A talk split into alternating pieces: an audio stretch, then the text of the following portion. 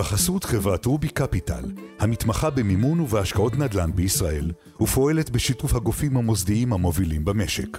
מגוון פתרונות ומסלולי מימון ליזמים תחת קורת גג אחת. לפרטים חפשו בגוגל רובי קפיטל, בכפוף לתקנון המופיע באתר.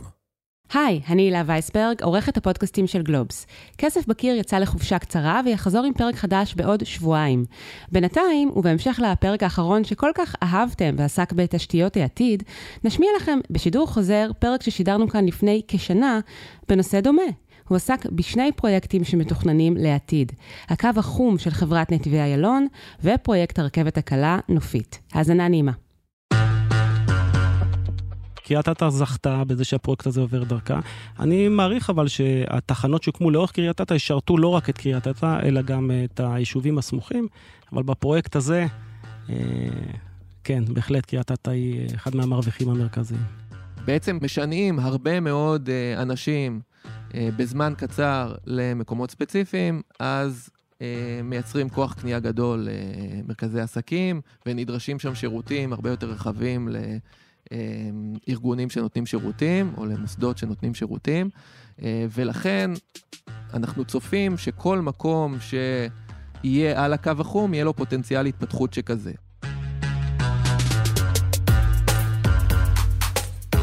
תחשבו שיש לכם כדור בדולח שחושף בפניכם היכן יהיו אזורי הביקוש הנדל"ניים החמים בעתיד.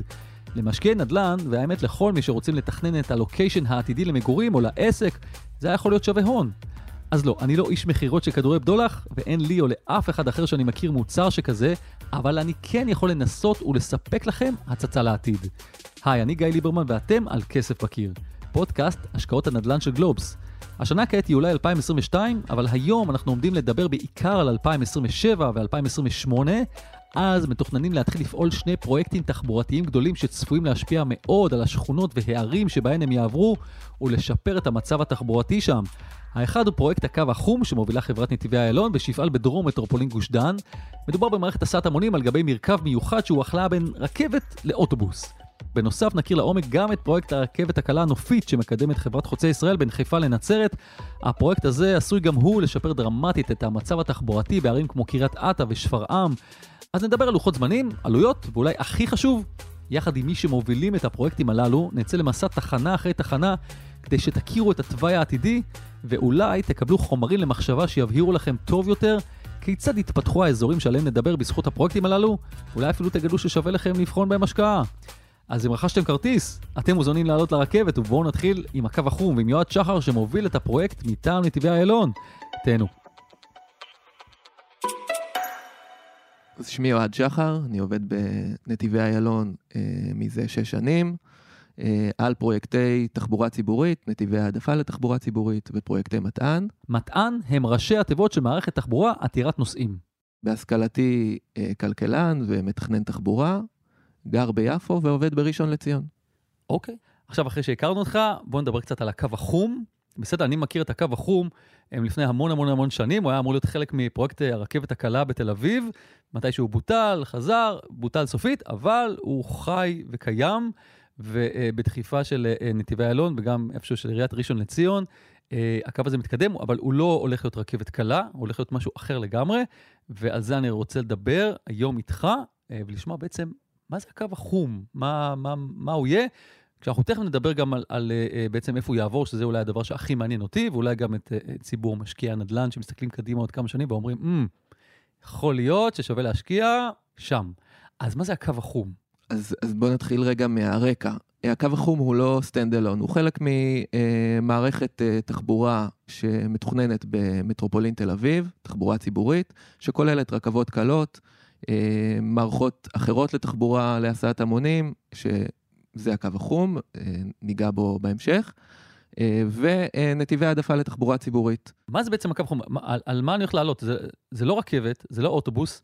מה זו החיה הזאת, או מה היא הולכת להיות? קודם כל זה מערכת, אתה, לא הולך, אתה הולך לעלות בסופו של דבר על אה, רכב שהוא אה, גלגלי, הוא רב קיבולת, ברמות שעדיין לא ראינו היום אה, בישראל. זאת אומרת, זה לא האוטובוסים המפרקיים האלה שאנחנו מכירים. הוא מרכב ארוך יותר מהאוטובוסים המפרקיים, הוא גם מפרקי במובנים מסוימים. אה, הוא חשמלי, אה, והוא מדמה נסיעה ברכבת קלה פשוט על כביש, מה שנותן לו את היעילות של מערכת רכבות קלות אה, ואת הגמישות של אוטובוס. אז בואו נדבר שנייה אחת על, על, על המרכב הזה, או המרכב העתידי. אה, אה, מעבר לזה שהולכים להיות לו נתיבים ייעודיים, זאת אומרת, יהיו לו נתיבים רק משלו. בואו נדבר קצת בזמנים. מתי אנחנו הולכים לפגוש את הפרויקט הזה, או מתי, מה התאריך יעד שאני עולה על, על, על הקו החום הזה? הפרויקט הזה צפוי לפעול אה, בתצורתו המלאה בשנת 2027. את המסלול הזה ש, של הקו החום, שאנחנו נראה אה, את המערכת אה, בכללותה פועלת בשנת 2027, אנחנו מתכננים להפעיל כקו שירות מכין אה, כבר בשנת 2023. כמובן ששאר הרכיבים של המערכת ייבנו, כולל תשתית העדפה היהודית בחלק השמאלי של הכביש, שהיא תשתית העדפה עמוקה מאוד. נוכל לראות אותה ולנסוע אותה ולחוות אותה בשנת 2027. אוקיי, אז כבר בשנה הבאה נתחיל לראות קו שמדמה את הקו החום בעיניים. עכשיו בואו ננסה להבין כמה זה עומד לעלות לנו. הפרויקט הזה, אה, אומדנו אה, עומד על 4 אה, מיליארד שקל. זה אומדן התשתית שלו, כלומר, אנחנו מייצרים שם גם הפרדות מפלסיות, כדי שהוא יוכל לדלג על התנועה בצמתים המרכזיים היום של הפרויקט. זאת אומרת, 4 מיליארד זה התשתית פלוס רכש של המערכת עצמה? 4 מיליארד זה התשתית, פלוס הרכבים ליום, אה, ליום הראשון של הפרויקט. כמה מערכות כאלה יפעלו ובאיזה תזמון? זאת אומרת, כל כמה דקות מתוכננת להגיע מערכת כזאת ולקחת אותי? אנחנו מתאימים את הקו החום לביקושים הצפויים אה, בשנת 2027, שזה שנת היעד של הפרויקט, וגם בשנים קדימה, בשנת 2040, על פי המודלים שלנו. בשעות השיא הקו אה, צפוי לפעול כל ארבע דקות, כשבחלק המערבי של הפרויקט הקיבולת של הרכבים תהיה הרבה יותר גדולה מהחלק המזרחי של הפרויקט. בחלק המערבי, אה, כל רכב, הקיבולת שלו תוכל אה, להיות עד בערך 140-200 נוסעים, ובחלק המזרחי בין 100 ל-140 פחות או יותר. ממה שאני מכיר, התזמונים והקיבולת מזכירים משהו את הקו האדום של הרכבת הקלה בגוש דן, שלפי ההצהרות של נטע, שזו החברה הממשלתית שאחראית עליו, אמור לפעול בסוף השנה הנוכחית ולחבר בין פתח תקווה לבת ים. במאמר מוסגר, רק אני אגיד שמרבית האנשים סקפטיים לגבי התזמון וצופים שזה יקרה רק באמצע 2023. אבל כל מי שמכירים את הקו הזה, יודעים לספר על ההשפעה הדרמטית שלו על עליית מחירי הנכסים באזורים שקרובים אליו. ולכן הצפי הוא שגם לפרויקטים כמו הקו החום תהיה השפעה דומה. ובשביל להבין איפה בדיוק יעבור הקו הזה, אנחנו עומדים כעת לצאת למסע עם יועד, ממש תחנה אחרי תחנה. בואו נצא לדרך הישר מתחנת מתחם האלף בראשון לציון. אז uh, נתחיל בחלק המערבי שלו. בצד מערב הקו החום מתחיל במתחם האלף, המתפתח של uh, ראשון לציון, uh, שמתוכננים שם מאות רבות של דונמים של מגורים, מרכזי עסקים, מסחר, תרבות, פנאי, uh, וממש uh, בצד השני של uh, מחלף uh, משה דיין מתפתח גם uh, מה שנקרא מתחם 109, שהוא בעצם ההרחבה של אזור התעסוקה של ראשון לציון, איפה שקניון הזהב, אה, עוד מערבה. וצריך להגיד, יש שם גם לא מעט אה, מערכות תחבורה מאוד משמעותיות, יש שם תחנת רכבת של רכבת ישראל. הקו האדום מסתיים לא כל כך רחוק משם, נכון? הקו האדום בשלב הבא שלו מסתיים ממש שם, כלומר, אמורה, ההערכה של הקו האדום מגיעה עד מחלף אה, משה דיין. אם היא תקרה, אני, אני יודע שעדיין זה לא מתוקצב וזה רחוק מאוד מה... אנחנו מסתכלים קדימה, כשאנחנו מתכננים מערכות אה, תחבורה עתירות נוסעים, ו, ובכלל רוצים, אה, ו, ובוודאי שכשהם מקושרים ל, למתחמים שטרם אה, פותחו, אה, אז אנחנו מסתכלים קדימה, והקו האדום יש לו צורך... אה, בהערכה הזאת, ולכן אני מאמין שבמהרה בימינו הוא יתוקצב ויתוכנן ויבוצע. אז במחלף משה דיין, שהוא הצומת הזאת שנמצאת בין מתחם האלף למתחם 109, והוא ההתחלה של הקו החום, אליו גם מתנקזת הערכה של הרכבת הקלה בקו האדום. הוא נמצא על תחנה של רכבת אה, ישראל, שכבר פועלת היום, תחנת משה דיין. והקו הירוק שנמצא היום בביצוע של הרכבת הקלה, אה, גם מגיע עד למחלף הזה. שזה קו שאמור להתחיל לפעול גם כן ב-2027, פחות או יותר. כן, אה, פחות או יותר באותם, באותם לוחות זמנים. כמובן שהתכנון של המחלף הזה אה, הוא קריטי כדי לייצר את ההחלפות הראויות אה, והוא גם מהווה מוקד ביקוש בפני עצמו, אז אה, בסופו של דבר זה לא מספיק לתכנן אליו את הקווים, את קווי התחבורה, אנחנו גם רוצים לעשות אותם שהם יהיו טובים לאנשים, והאופן שבו מתכננים אותם צפוי לשרת את האזור הזה בצורה ניכרת. אוקיי, אז עליתי על הקו החום, אה, אני עכשיו במתחם האלף, אנחנו עכשיו בשנת 2027 או 2028, שהכל כבר התחיל לרוץ, לאן אני נוסע משם? אז אתה, בעצם הקו, הקו החום הוא קו מערב-מזרח, הוא מקשר בין uh, מתחם האלף בראשון לציון, דרך באר יעקב uh, המתפתחת, uh, רמלה ומסתיים בלוד. Uh, הוא חוצה את, ה, את דרום המטרופולין uh, בערים האלה. אה, הוא עובר דרך, אה, בראשון לציון, דרך מוקדי ביקוש אה, נוספים, דרך המכללה למינהל ומרכז העיר ראשון לציון, שדרות רוטשילד, והחלק המערבי שלו מסתיים באזור מתחם צריפין. גם מתחם מתפתח כיום. הוא, הוא עדיין לא מתפתח, הוא התפתח. בעצם אנחנו... כולנו מחכים שהצבא יסיים אה, את אה, עיסוקו שם, וכבר יש אה, פרויקטי נדל"ן מתוכננים על השטח המפונה. זאת אומרת, אם אני עושה שנייה איזה פאוזה קטנה, אני יוצא ממתחם האלף, נוסע בשדרה בראשון לציון, עובר דרך המכללה למינהל, מגיע אחרי זה ממש למרכז העיר,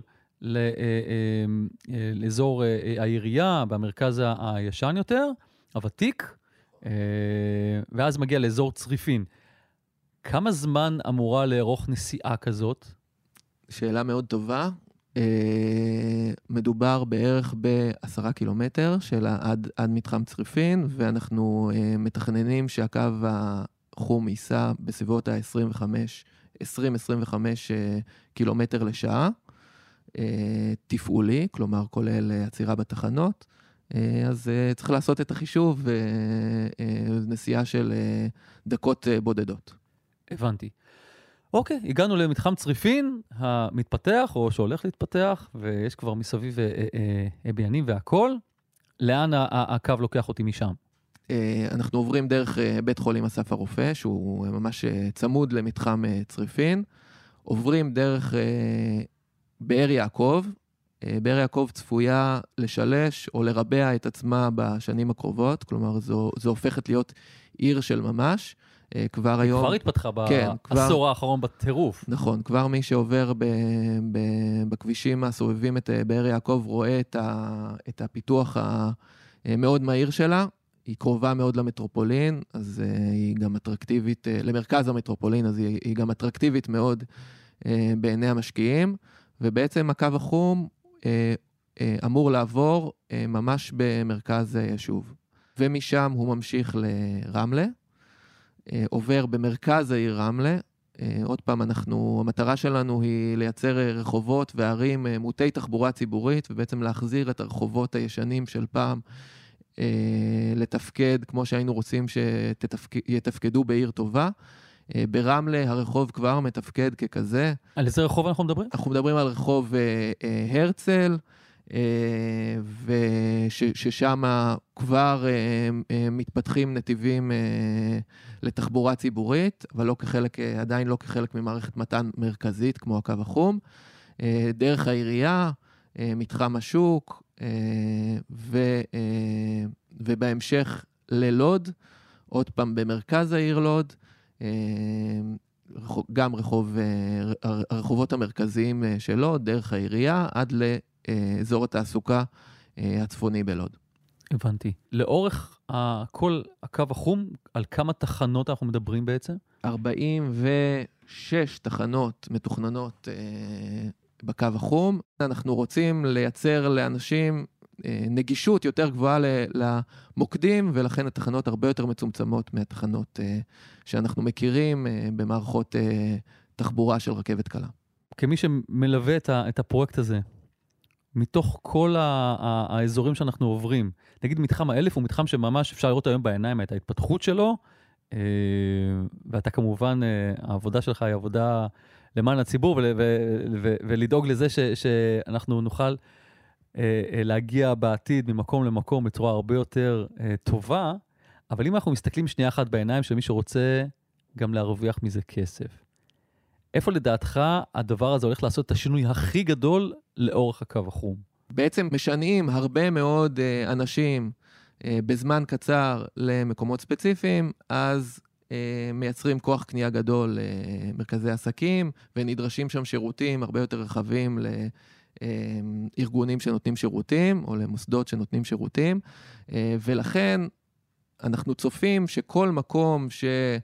יהיה על הקו החום, יהיה לו פוטנציאל התפתחות שכזה. יחד עם זאת, יש מרכזים או מתחמים אה, שהם כבר משולבים במערכת התכנון העירוני, אה, מערכת התכנון הארצית, אה, שאפשר לראות שם אה, פוטנציאל של ממש, שכבר היום מתפתח, ועם אה, מערכות כמו הקו החום ומערכות אחרות, אה, יכול, יכול להתפתח הרבה יותר. אז דיברנו על מתחם האלף. המתחם של צריפין הוא ללא ספק מתחם מהסוג הזה, שגם שם מתוכננים מאות דונמים של uh, מגורים, מרכזי עסקים, uh, פנאי uh, ומסחר. Uh, באר יעקב uh, כאזור מגורים uh, שמתפתח הוא ללא ספק כזה, ומרכזי הערים ראשון לציון, רמלה ולוד, שאנחנו צופים שיתפתחו מאוד במסגרת הזאת של הקו החום. אה, כמו שאנחנו ראינו בפרויקטים קודמים, גם בירושלים וגם בתל אביב, שהרחובות המרכזיים חזרו לעצמם כשהאנשים, היה להם דרכים נוחות ויעילות אה, להגיע אליהם. כדי להשלים עוד קצת את התמונה, נספר שלאורך הקו החום ניתן להצביע על כמה האבים תחבורתיים. הכוונה היא למפגש של כמה מערכות תחבורה מרכזיות, מה שצפוי להיות מוקד משיכה חשוב, כי ככל שיש יותר אפשרויות תחבורתיות, אתם מבינים לאן אני חותר. אז על מתחם האלף בראשון לציון דיברנו, והאב אחר מתוכנן במפגש הרחובות רוטשילד והרצל במרכז ראשון לציון. אם אנחנו מדברים על האבים נוספים, אה, אז אנחנו מדברים גם על המפגש בתחנת הרכבת אה, של רמלה, אה, ששם יהיה החלפה טובה לרכבת הכבדה, וגם בתחנת הרכבת בלוד, בחלק הצפוני שלה. אוקיי, אז זה הקו החום, ולפני שניפרד מיועד ונעבור לפרויקט אחר לגמרי בצפון הארץ, זה יהיה פספוס מבחינתי שלא להגיד מילה וחצי על פרויקט די דומה שמתוכנן באזור, ושקיבל את השם הקו הכחול. אז ממש בקצרה, הנה הזדמנות להכיר עוד משהו על הדרך. אז הקו הכחול הוא חלק uh, משלים למערכת הזאתי, מערכת תחבורה עתירת נוסעים בדיוק כמו הקו החום, שבמקום uh, לעשות מסלול של מזרח-מערב בדרום המטרופולין, עושה מסלול של דרום-צפון. מתחילה בצומת אה, בילו ברחובות, דרך אה, רחובות, נס ציונה, אה, מחלף ראשונים, עוברת לראשון לציון, צומת בית דגן, ומשם בכביש 44 למער תל אביב, לכניסה בעצם לתל אביב. הבנתי.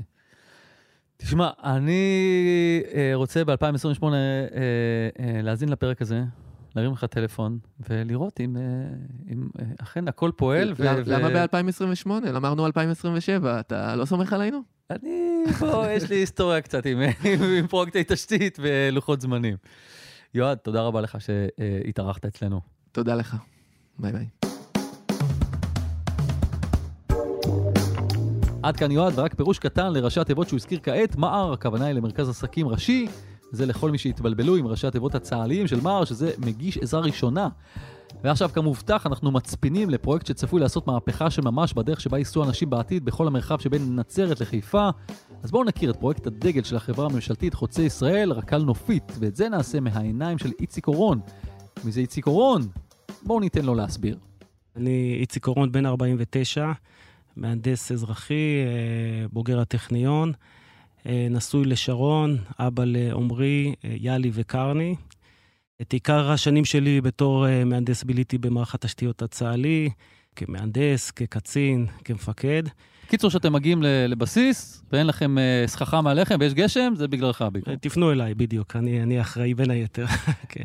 הבנתי, מ-2016 אתה בחוצה ישראל, מה אתה עושה שם? נכון, מזה כארבע, ארבע וחצי שנים אני בחוצה ישראל, אני סמנכ"ל בחוצה ישראל. אני ראש אגף אה, חטיבת הרכבות הקלות, ולמעשה ראש פרויקט אה, הרכבת הקלה נופית בין חיפה לנצרת. שתכף נדבר עליו הרבה, אני רק. אולי אגיד איזה מילה, כאילו, אני חייב להגיד, גם אני, כשכיסיתי את תחום התחבורה, אה, אה, לקח לי קצת זמן להבין שחברות ממשלתיות שהשמות שלהם מזוהים עם כל מיני פרויקטים מהעבר, נגיד חוצה ישראל מזוהה רק עם כביש 6, אז היום נכון. החברות האלה עושות הרבה מאוד, ולכן חברה כמו חוצה ישראל היום בכלל אחראית לפרויקט רכבת קלה בצפון, שלשם זה התכנסנו ונפגשנו. ואם תוכל לספר לנו ממש אה, ככה עוד איזה בריף קצר, ממש בגדול, כי תכף נצלול גם לפרטים, כן. מה זה אה, רק"ל אה, נופית. פרויקט רק"ל נופית הוא בשורה אדירה לתושבי הצפון. אה, זה פרויקט אסטרטגי, משנה מציאות, אה, מיזם תחבורתי ענק שעתיד לשנות את המציאות בצפון, בטח מבחינה, מבחינה תחבורתית, אבל לא רק. אה, הפרויקט הוא אחד מהפרויקטים הגדולים אה, שמנוהלים היום במשק, והוא מובל על ידי משרד התחבורה וחברת חוצה ישראל. אה, שבעה מיליארד שקלים, עד כמה שאני זוכר. כן, כן, סדר גודל של 7 מיליארד שקלים. הפרויקט למעשה הוא מגה פרויקט להקמת קו רכבת קלה אזורית, תיתן למעשה שירות לתושבי הצפון ותחבר בין אה, אזור חיפה לבין אה, אה, יישובי נוף הגליל ונצרת בצד המזרחי, אבל גם תחבר את כל היישובים לאורך 41 קילומטר שלאורכו יעבור התוואי הזה. אז בוא, הנה הזכרת איזשהו מספר, בוא נדבר על כמה מספרים ככה ממש בגדול לפני שנצלול לפרטים, ומה שהכי מעניין אותי, ואולי גם את המאזינים, אני מקווה, זה אה, איפה זה יעבור בדיוק. קצת מספרים, נגענו 7 מיליארד שקלים, כמה תחנות הולכות להיות שם, ו- ו- והרכבת הזאת, כמה, מה תהיה הקיבולת שלה בסופו של דבר, ואולי אה, לא פחות מעניין זה מתי נראה את זה פועל ממש. ברכבת יהיו כ-20 תחנות, הרכבת היא תעבור לאורך 41 קילומטר של מסילה כפ- כפולה, החל ממרכזית המפרץ בחיפה, יש שם האב תחבורתי מאוד uh, גדול, לפי דעתי הכי גדול במזרח התיכון, ועד לנצרת. הקו הזה יחצה למעשה אה, עשר מועצות ורשויות מקומיות, וייתן uh, uh, תחנות עירוניות ובין עירוניות למשתמשי הדרך. Uh, הרכבת uh, תשרת למעשה את כל היישובים לאורך התוואי. אנחנו במסגרת הפרויקט נקים מעבר לתחנות, גם חניונים, מסופי uh, תחבורה, חניוני חנה וסע, uh, מחלפים, uh, כבישים, uh, מתחם דיפו, שזה מתחם החזקה גדול לרכבות, מרכז בקרה. Uh, הרכבת תפעל בשנת 2028, תתחיל את הפעילות שלה. ולמעשה תשרת ב- בשנות היעד סדר גודל של 100 אלף נוסעים ביום, בתדירות של כל ארבע דקות אה, רכבת. כשכל רכבת כזאת יכולה לשאת כל כמה נוסעים. רכבת בממוצע, או לא בממוצע, התכולה המקסימלית שלה היא כ-500 איש ל- לרכבת. אנחנו מדברים על סדר גודל של בין 30 ל-40 רכבות, בתדירות של בין 4 דקות ל-10 דקות, תלוי ב, ב, בשעות היום ובשנת היעד. אז בוא נצלול ממש לפרטים. בואו ננסה ככה להמחיש, או, או, או להיות ככה עתידניים קצת, להבין, אני עכשיו עולה במרכזית המפרץ, מה קורה מאותו רגע? זאת אומרת, קודם כל בוא נדבר על מרכזית המפרץ, באמת הזכרת קודם שזה האב תחבורתי ענק, יש שם היום נכון. גם את רכבת ישראל, בעתיד אה, בדיוק. אה, אה, אפילו רוצים לה, להכפיל שם את המסילות. נכון, נכון. יש שם היום כבר את הרכבלית וכבישים מאוד גדולים שנעים שם באזור, נכון. והרכבת שלכם, למה בעצם המקום הזה הוא כזה, הוא כזה משמעותי? כמו שציינת, מרכזית המפרץ הוא hub תחבורתי עצום, גדול, נוסעים ממנו כבר היום רכבות כבדות. תכף יהיה פרויקט הכפלת המסילות של רכבת ישראל, שגם יגיע לשם, הרכבלית שאו-טו-טו גם אה, תצא משם, אבל גם מטרוניות ואוטובוסים עירוניים ובין עירוניים ואמצעי תחבורה רבים ושונים. אה, אנחנו מוסיפים לכל ההאב הזה גם את הרכבת הקלה נופית, שלמעשה תאפשר אה, אה, לכל משתמשי הדרך, גם בקצה המזרחי, אפילו בנוף הגליל ובנצרת, וגם לאורך התוואי כולו, להגיע לאותו האב תחבורתי וממנו להתחבר גם למרכז הארץ. ולאפשר למעשה שוויון וחופש הזדמנויות לכולם בבחירת מקומות התעסוקה, הבילוי ו- וכו'.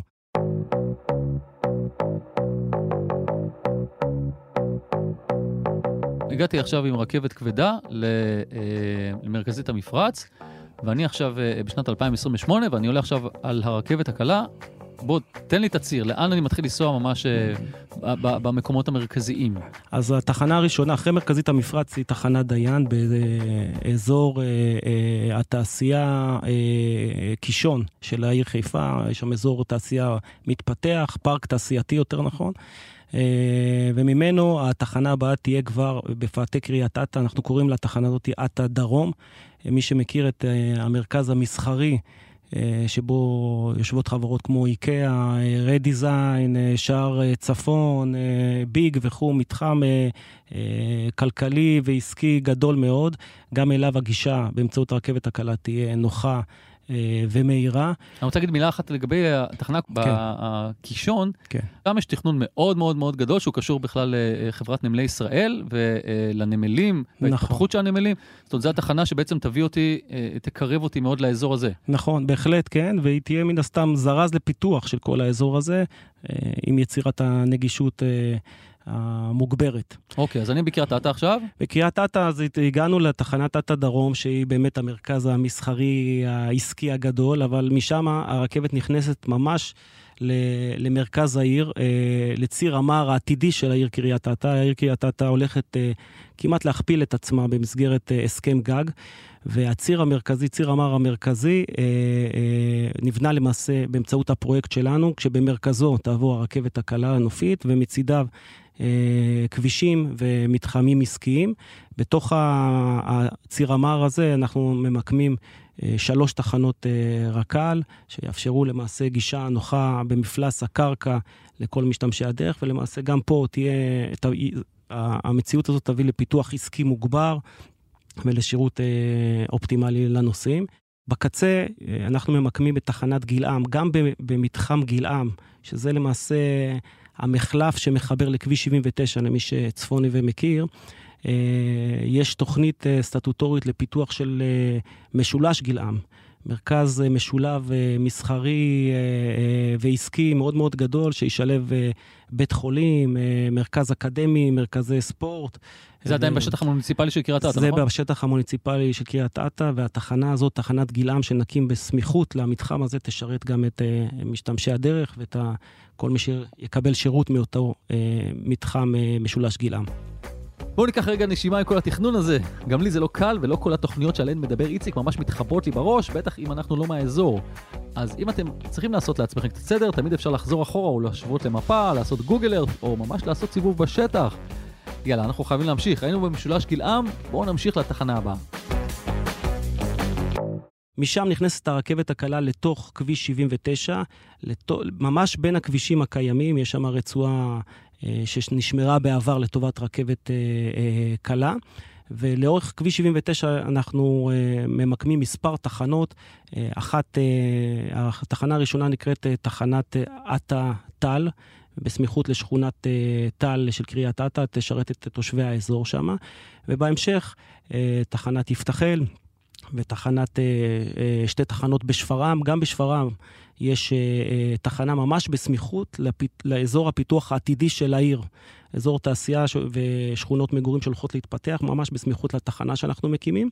שמה יש שם היום? היום זה חלק משכונות קיימות או אזור שהוא... התחנה הראשונה היא ממש בסמיכות לשכונות הקיימות של העיר שפרעם. התחנה השנייה היא בסמיכות לאזור המתפתח של אה, שפרעם. כרגע האזור הוא עדיין לא מפותח, אבל בשנים הקרובות מן הסתם אה, יתפתח, והתחנה הזאת, יחד עם כל השירותים מסביבה, ייתנו בוסט אה, רציני לפיתוח של האזור. אוקיי, יצאנו משפרעם, לאן אנחנו מגיעים? יצאנו משפרעם, אנחנו ממשיכים לכיוון יפתחאל. יפתחאל, מי שמכיר, זה באזור ביר אל-מכסור. יש uh, מספר יישובים שם uh, באזור הזה, שלמעשה, עוד פעם, מדובר בתחנה בין-עירונית. Uh, היישובים ב- באזור יוכלו להגיע, להחנות את הרכב בחניוני חנה וסע, לעלות על הרכבת הקלה ולהתחבר גם לגלעין המטרופוליני שיושב בחיפה, שם עיקר העיסוק, אבל גם יוכלו להתחבר למרכז הארץ, אה, אה, לנוע אה, גם לצד המזרחי. משם הרכבת ממשיכה לכיוון אזור נוף הגליל ונצרת, אפשר לומר, יש שם יישובים נוספים כמו ריינה ומשהד, שגם הם השתמשו בתחנות באזור. אז uh, אנחנו ממקמים תחנה נוספת ב, שנקראת uh, נצרת צפון, ממש בקצה הצפוני של העיר נצרת, גם uh, בסמיכות לאזור תעשייה ואזור עסקי שמתפתח. יש גם תוכניות לפיתוח שכונות שם באזור הזה. ובהמשך, uh, תחנה uh, מאוד מאוד חשובה uh, בין ריינה למשהד, תחנה עילית. אה, בסמיכות לחניון חנה וסע מאוד מאוד משמעותי, ולאזור תעשייה שעכשיו נמצא ממש בשלבי התפתחות אה, בסיסיים מאוד. אנחנו מעריכים שהתחנה הזאת והנגישות של תושבי האזור אליה יביא גם אה, לפריחה ולצמיחה של העסקים באזור הזה. איך קוראים לאזור תעסוקה שמתפתח שם? אני חושב ריינה, אזור תעסוקה ריינה. הבנתי. אמרת עוד איזה מילה שם שעניינה אותי ככה, שאמרת שתהיה תחנה עילית. כן. האם זה אומר ש... שפספסת משהו וחלק מהתחנות אה, והקו יהיה תחתי? לא, חלק מהתחנות אה, אה, יהיו במפלס הקרקע. וחלק מהתחנות יהיו אה, על גשרים. לתחנות שנמצאות על גשרים אנחנו קוראים תחנות עיליות. אה, אין לנו תחנות בתוך אה, מנהרות, יש אה, תחנה אחת בקצה של אה, מנהרה קצרה יחסית בנוף הגליל, תכף אני אגיע גם אליה. אוקיי. משם למעשה אה, נכנסת הרכבת הקלה למרחב העירוני של נוף הגליל ונצרת, מתחילה באזור התעשייה הר יונה. אה, שם ממוקמת התחנה הראשונה, אה, והיא למעשה תשרת את כל אה, באי אזור התעשייה. ולמעשה תאפשר גם שימוש ליישובים בסמיכות לנוף הגליל לעלות על הקו. לאורך נוף הגליל ממוקמות שבע תחנות עירוניות במפלס הקרקע, שנותנות שירות ממש לשכונות הקיימות, אה, לאורך התוואי, כאשר התח, התחנה המרכזית בנוף הגליל היא תחנת קריית הממשלה. זאת היא תחנה אה, מרכזית בקו, דו-מפלסית, בקצה של אה, מנהרה אה, שעוברת מתחת לכביש קיים, והיא תשרת למעשה את כל אזור קריית הממשלה, עיריית אה, אה, נוף הגליל וכל האזור העסקי שמקיף את המתחם הזה. אה, והיא למעשה נמצאת גם בסמיכות, או אפשר להגיד בצד השני של הכביש, ביחס לעיר נצרת, היא תשרת גם את תושבי נצרת, והיא מבחינתנו אחת התחנות הגדולות והמרכזיות בפרויקט. בהמשך אה, אנחנו ממקמים תחנה נוספת בשוק העירוני המתפתח של אה, נוף הגליל ונצרת, שתשרת מן הסתם אה, את המשתמשי האזור המסחרי המתפתח הזה. התחנה, תחנת הקצה היא תחנת זיאד, ממש בתוך העיר נצרת, בסמיכות לבניין העירייה. ובסמיכות למרכז התרבות, לאזור אה, אה, רווחה, שעכשיו מוקם בימים אלה על ידי העירייה. אה, מאפשר למעשה למי ש... אה, לתושבים בקצה בנצרת לעלות ולהתחבר לתוואי המתוכנן של הפרויקט. אז אם אני רץ ככה על כל התוואי שהזכרת, מבחינת ערים, הערים המרכזיות בעצם שיקבלו את הרכבת הזאת ממש, ל, ל, ל, איך הגדרת את זה? לטבור העיר, נכון. זה נוף הגליל, זה שפרעם וקריית אתא. לא, גם חיפה וגם נצרת. אה, אני חושב שבסך הכל אה, הקו מתחיל בחיפה ונגמר בנצרת, הוא מספק תחנות גם בערים האלה, אבל בהחלט, אה, קריית אתא מקבלת פה תחנות מרכזיות בתוך הפרויקט הזה, גם שפרעם וגם נוף הגליל. מה שעוד רציתי לשאול אותך לגבי קריית אתא, ככה נתת כן. די הרבה דגש על קריית אתא. זאת אומרת, האם אפשר להגיד ש, שמול ערים אחרות בקריות, למעשה היא תקבל את מירב תשומת הלב התחבורתי בשנים הקרובות, בגלל המיקום שלה, עוד פעם, לא בגלל שיש לה עיניים יפות. אני מעריך שכן, גיאוגרפית זה מה שיוצא. הפרויקט שלנו הוא למעשה חוצה את קריית אתא. כמו שציינתי קודם, הוא יעבור בכביש המר המרכזי של העיר ולמעשה אה, ייצור אותו. אה, ולכן, אה, כן, קריית אתא זכתה בזה שהפרויקט הזה עובר דרכה. אני מעריך אבל שהתחנות שהוקמו לאורך קריית אתא ישרתו לא רק את קריית אתא, אלא גם את היישובים הסמוכים, אבל בפרויקט הזה, אה, כן, בהחלט קריית אתא היא אחד מהמרוויחים המרכזיים. כן. מה הסיכוי שכל הפלא הזה באמת יקרה בשנת 2028? כי פרויקטי תשתית בישראל, יש להם נטייה, איך נקרא לזה? להתארך. אנחנו uh, מנהלים את הפרויקט הזה באמת כפרויקט אסטרטגי, uh, גם בתוך החברה, זה פרויקט אסטרטגי למשרד התחבורה ולמדינה כולו, ואנחנו uh, uh, נותנים את כל הקשב וה... והמשאבים כדי להבטיח שבאמת נעמוד בלוחות הזמנים של הפרויקט. זה אחד מהיעדים של הפרויקט הזה. אנחנו... לעמוד בלוחות הזמנים. לעמוד בלוחות הזמנים ולהביא את המענה התחבורתי בזמן לתושבי הצפון. אה, משקיעים בזה המון המון משאבים, ונכון לעכשיו גם עומדים בזה. בואו בוא נשאל הפוך. אם לא תעמדו בלוחות הזמנים, מה המשמעות התחבורתית לאזור הצפון? תראה, אה, בשונה מאזור המרכז שחווה כבר משבר אה, תחבורתי עצום, שאני לא, לא בטוח שהפתרונות ישיגו את הצרכים, בצפון עדיין אין משבר תחבורתי, אבל אנחנו כבר מזהים את הניצנים של הצרכים המיידיים בצפון. כבר היום יש אה, פקקי תנועה באזורים מסוימים בצפון ולאורך התוואי.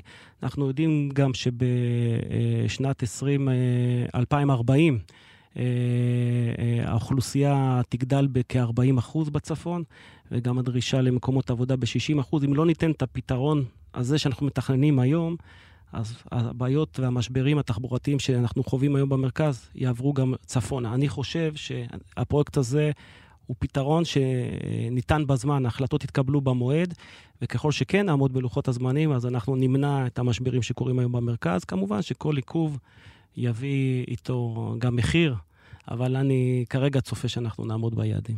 טוב, איציק, לא נותר לי אלא לאחל לנו הצלחה, הצלחתכם, הצלחתנו, מה שנקרא. לגמרי. תודה. תודה שבאת להתארח אצלנו. תודה רבה. עד כאן איציק אורון, וכעת לפינת הפרשנות שלנו, והיום אני שמח לארח את השמאית נחמה בוגין. אהלן נחמה. אהלן, מה נשמע? אצלי מעולה.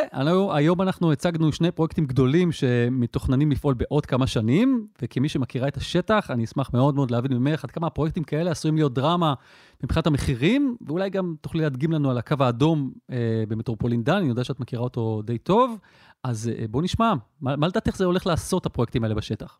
קודם כל זה נכון, המילה דרמה לגמרי מתאימה, אה, אי אפשר להמעיט בערכם בכלל, ההשפעה תחבורתית היא דרמטית על מחירי נדל"ן, ונכון עושים המשקיעים שלך שמתייחסים ל... אה, למערכות האלה. קודם כל, אם הם אה, משקיעים שלי, אני רוצה אחוזים, מה זאת אומרת? זה, זה כבר עניין שלך, אבל לגמרי נושא של תחבורה סופר סופר משמעותי לבחינה של השקעות בנדל"ן, לא רק מגורים אגב, אלא באמת אה, בכל מיני ייעודים. אה, ניתן אה, טיפה המחשה באמת של הקו האדום. הקו האדום, בעצם העבודות אה, סביב הקו הזה התחילו בסביבות 2015, ולכן עשיתי כאן איזושהי בדיקה מדגמית ככה ממש בשבילך. עליית מחירים מ-2015 עד, עד לאחרונה. אפשר לראות שדווקא בפתח תקווה, תחנת דנקנר בתל אביב, אזור קרליבך, שם עליית המחירים הייתה בסביבות 25 אחוז, קצת יותר, עליית מחירים שדי תואמת את עליית המחירים הכללית שהייתה בשוק באותה תקופה. אבל, לעומת זה, רמת גן, אבא הלל, קפיצה מטורפת של 75 אחוז. וואו. ממחיר של 2.1 מיליון שקל לדירה ממוצעת ל-3.7, קפיצה פשוט uh, באמת דמיונית. יפו, תחנת מחרוזת, קפיצה של 120 אחוז למשל, כלומר, אה, גם בת ים אה, קפיצה לא רעה בכלל של למעלה מ-30 אחוז. אפשר לראות, וזה עוד לפני שהקו נפתח. אה, חשוב אבל, גיא, מאוד, אז את בעצם, רגע, רק, רק רוצה לשאול כן. לפני הדבר הבא, זאת אומרת, אז, אז, אז עד סופה שעדיין תהיה עלייה, עליית מחירים, בהחלט, סביב בהחלט. הקו האדום. בהחלט, כן. יש, יש, יש התחלה של עלייה כבר בתקופת העבודות ו, ובציפייה לקראת הפתיחה. דרך אגב, זה למרות כל, ה, כל המטרד הנוראי שיש בתקופת העבודות, למרות זה, השוק לגמרי מסתכל קדימה. בהחלט עוד לא נאמרה המילה האחרונה. אמרת שם משהו מאוד מעניין, שיש תחנות מסוימות שסביבן המחירים היו די תואמים לעלייה הכללית, אבל יש מקומות אחרים שבהם הייתה קפיצה הרבה יותר גבוהה. אז אם ככה תוכלי לתת לנו איזשהם כלים או, או, או מחשבות, איך נוכל לזהות את המקומות שהם אמורים להיות דווקא הטובים יותר להשקעה? כן. אני חושבת שזה באמת אה, משתלב עם אה, מגמות הפיתוח, ולא סתם למשל יפו, הראתה אולי את הקפיצה הכי גדולה פה בסקר הקטנטן אה, שערכנו. אותם אזורים שממילא נמצאים במגמת עלייה, ופיתוח למשל כמו פרויקטים של התחדשות עירונית או פרויקטים אה, מהסוג הזה, החיבור בין אה, פיתוח תחבורתי לבין פיתוח, למשל, של התחדשות עירונית או דברים מהסוג הזה, אה, באמת מעלה בצורה מעריכית כמעט את אה, עליית המחירים, ככה שההשפעה של התחבורה כמובן יחסית למה שקורה בסביבה. תל אביב, שנמצאת כבר היום ברמת מחירים מאוד מאוד גבוהה, לא תקפוץ כמו מקומות אחרים שנמצאים במגמת פיתוח. לכן צריך לעשות הצלבה, לא להסתכל רק על ערוצי תחבורה, אלא, אלא להסתכל על מה שקורה בכלל, באותו אזור, ומתוך אותו אזור לבחור את האזורים שבהם צפוי פיתוח תחבורתי. אז אנחנו ממצים את הפוטנציאל של ההשקעה שלנו. עכשיו תגידי, מבחינת מידת ההשפעה, כמה הטווח של פרויקט תחבורתי כזה? זה 500 מטר משם, קילומטר משם? ראיתי שמישהו אה, דיבר על דקות ההליכה, זאת אומרת, עד, עד כמה הטווח הזה, אם אני עכשיו רואה נכס ואני אומר לעצמי, אוקיי, זה קרוב, אבל האם הוא קרוב מדי, זאת אומרת קו ראשון לרכבת, שזה אני יודע שהרבה אנשים דווקא לא אוהבים, והאם זה רחוק מדי, נגיד קילומטר וחצי, האם זה עדיין, עדיין אנשים יגידו, אה, זה מעניין, או שלא? אה, שאלה מצוינת, כי יש חשיבות מאוד מאוד גדולה למיקום של הנכס שאותו אנחנו בוחנים ביחס ל, לערוץ התחבורה. עוד לפני טווח ההשפעה, חשוב מאוד לעשות את ההבחנה בין נכס שיושב על התוואי עצמו, שהוא לרוב נפגע והרבה פעמים נפגע משמעותית, ובין מי שנמצא אפילו שורה שנייה, תכף אה, ננסה למתוח את הטווח רחוק יותר, אבל אה, אפילו אם אני קופצת לרגע לתוכנית המטרו שעתידה להעביר מסילה מתחת להרבה מאוד נכסים, אף אחד מאיתנו לא היה רוצה להיות זה ש-30 אה, מטר מתחת לאדמה, מתחתיו, עוברת מסילה ואנחנו עוד לא ממש יודעים מה תהיינה ההשפעות שלה. אז ההבחנה המאוד מאוד חשובה צריכה להיות באמת קודם כל במי שיושב על התוואי, מי שנפגע, יש תקופת עבודות מאוד ארוכה, מטרד, אה, כמעט בלתי נסבל לאורך אה, תקופה מאוד ארוכה. עכשיו, בכל זאת, עד איפה הטבעת הזאת אה, אה, ממשיכה מבחינת ההשפעה? יש מחקרים שונים בעולם, ואף אחד מהם לא בדק נקודתית, לפחות ככל שאני יודעת, את מה שקורה כאן, אבל אפשר לקחת אנלוגיה, למשל חוק המטרו, חוק המטרו שכן אה, קובע טווח השפעה, אה, בעיקר באזור התחנות, שוב, לצורכי תכנון וכולי, מדבר שם על 800 מטר. זאת יכולה להיות אולי איזושהי אה, אמת מידה, ובכלל כדאי לדעת שבתוכנית המטרו זה הטווח שעליו מדברים. זה כמובן מאוד מאוד משתנה, כי שוב, בעולם הנדל"ן אף משתנה לא עומד בפני עצמו, וכשאנחנו רוצים לבחון את טווח ההשפעה צריך לבחון עוד, צריך לראות עוד מגמות תכנון, אה, באזור, צריך לראות אה, גורם מפרה או גורם מפריע שיכול להיות, אבל זה הטווח, הטווח הוא, אני מעריכה, בגבולות הקילומטר איפשהו, פלוס מינוס, זה, זה צריך להיות הטווח של ההשפעה היותר משמעותית. הבנתי. טוב, נחמה, אני מאוד מאוד מודה לך שהצטרפת אלינו, ואולי זו הסנונית הראשונה שמבשרת על, על הבאות אצלנו בפודקאסט. תודה, תודה שהזמנת אותי, בכיף גדול. ביי נחמה, להתראות. ביי ביי. בחסות חברת רובי קפיטל, המתמחה במימון ובהשקעות נדל"ן בישראל, ופועלת בשיתוף הגופים המוסדיים המובילים במשק. מגוון פתרונות ומסלולי מימון ליזמים תחת קורת גג אחת. לפרטים חפשו בגוגל רובי קפיטל, בכפוף לתקנון המופיע באתר. עד כאן עוד פרק של כסף בקיר, ועוד מילה אחת לסיום, הצגנו היום שני פרויקטים, אבל הם ממש לא פרויקטי התחבורה הגדולים היחידים שמתוכננים בשנים הבאות. הרשימה כוללת פרויקטים גדולים מאוד, כמו הקווים הירוק והסגול של הרכבת הקלה שמקדמת נטע בגוש דן לצד הקו האדום. באזור המרכז יש עוד פרויקטים רבים, ובהם הנתיבים המהירים, מסלולי אופניים מושקעים ועוד. בירושלים מתוכננת הרחבה של הרכבת הקלה, וכמובן בעתיד מדובר על המטרו בגוש דן, שזו רכבת תחתית באורך 150 קילומטר. מה שאני מנסה להגיד זה שבשורה התחתונה קשה אולי לחבר את כל הנקודות, כי זה לא מעט עבודה, אבל אם תחפשו, תוכלו למצוא הרבה מאוד מידע על הפרויקטים העתידיים, וזה יכול לסייע לכם בתכנון הנדל"ני העתידי שלכם. לעשרות פרקים נוספים שלנו ניתן להאזין דרך אתר גלובס, בספוטיפיי, באפל פודקאסט או בכל מקום אחר שבו אתם מאזינים לפודקאסטים. אם אהבתם ואהבתם את מה ששמעתם, אתם מוזמנים לשלוח את הפרק לחבר או חברה שמתעניינים בתחום ועדיין לא שמעו על כסף בקיר. אם אתם בעצמכם משקיעים בנדל"ן ורוצים לספר לנו על ההשקעה שלכם או על כל דבר אחר, שילחו מייל לכתובת כסף.בקיר at גלובס.co.il, אותיות באנגלית כמובן. אפשר גם אליי ישירות בפייסבוק או בטוויטר. דניאל גל ערך את הסאונד והילה וייסברג היא עורכת הפודקאסטים של גלובס. זהו, אני חייב לסיים כי מתחילות כעת עבודות תשתית ליד הבית שלי כחלק מבניית קו רכבת מיוחד מהשכונה שלי בפתח תקווה, ישירות לאיי סיישל. והרעש מחריש אוזניים. או שלא. אני גיא ליברמן, ביי.